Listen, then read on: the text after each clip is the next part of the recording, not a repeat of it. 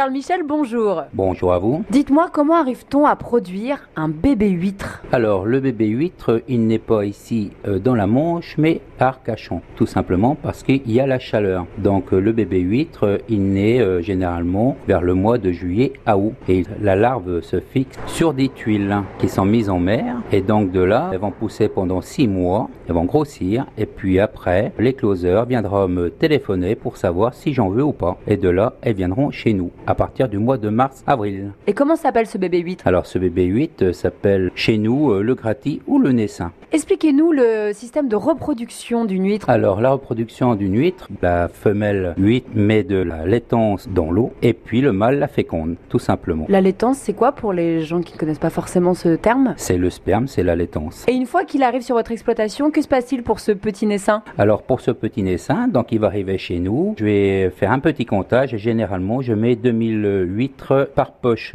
et il va passer un an en mer et pendant cette année-là qu'il va passer en mer, on va le tourner tous les 15 jours de façon à lui donner une belle forme pour qu'au bout de 3 ans, l'huître soit parfaite. Vous le tournez combien de fois par jour? Alors par jour, euh, une fois, mais généralement à chaque marais, tous les 15 jours, il est tourné. Tout ça pendant un an. Si vous ne le tournez pas, l'huître euh, prendra une forme tout en longueur? Pas du tout la forme qu'on connaît à ce jour? Bah oui, parce que l'huître, si on la laisse comme ça pendant 3 ans, elle va pousser, elle va se nourrir, mais elle n'aura pas une belle forme. Et quand on a une huître qui est bien formée, c'est quand même plus joli. Et autrement, on appelle ça les oreilles de lapin. Donc après, au bout d'un an, il sera travaillé, et puis après, euh, repasser dans d'autres poches parce qu'il aura grossi. Et donc euh, après, ça partira sur le 18 mois, le 2 ans, et puis après, il finira son cycle de 3 ans pour être commercialisé. Combien de quantités de naissins achetez-vous chaque année? Alors nous, euh, les parcs Saint-Va, euh, généralement, je tourne alentour de 10 millions de naissins par an, tout en sachant que j'aurai à l'arrivée 50% de crèves. Parce qu'avec la fameuse maladie, euh, l'herpès virus qui est toujours euh, chez nous, donc faut que je double euh, mon achat de façon à toujours me retrouver euh, au niveau de mes emprunts et tout. Hmm, Oui, cette maladie est assez connue dans la région, beaucoup de gens en parlent. On vous souhaite malgré cela une très belle production pour cette année. Merci beaucoup, Charles Michel. Merci à vous.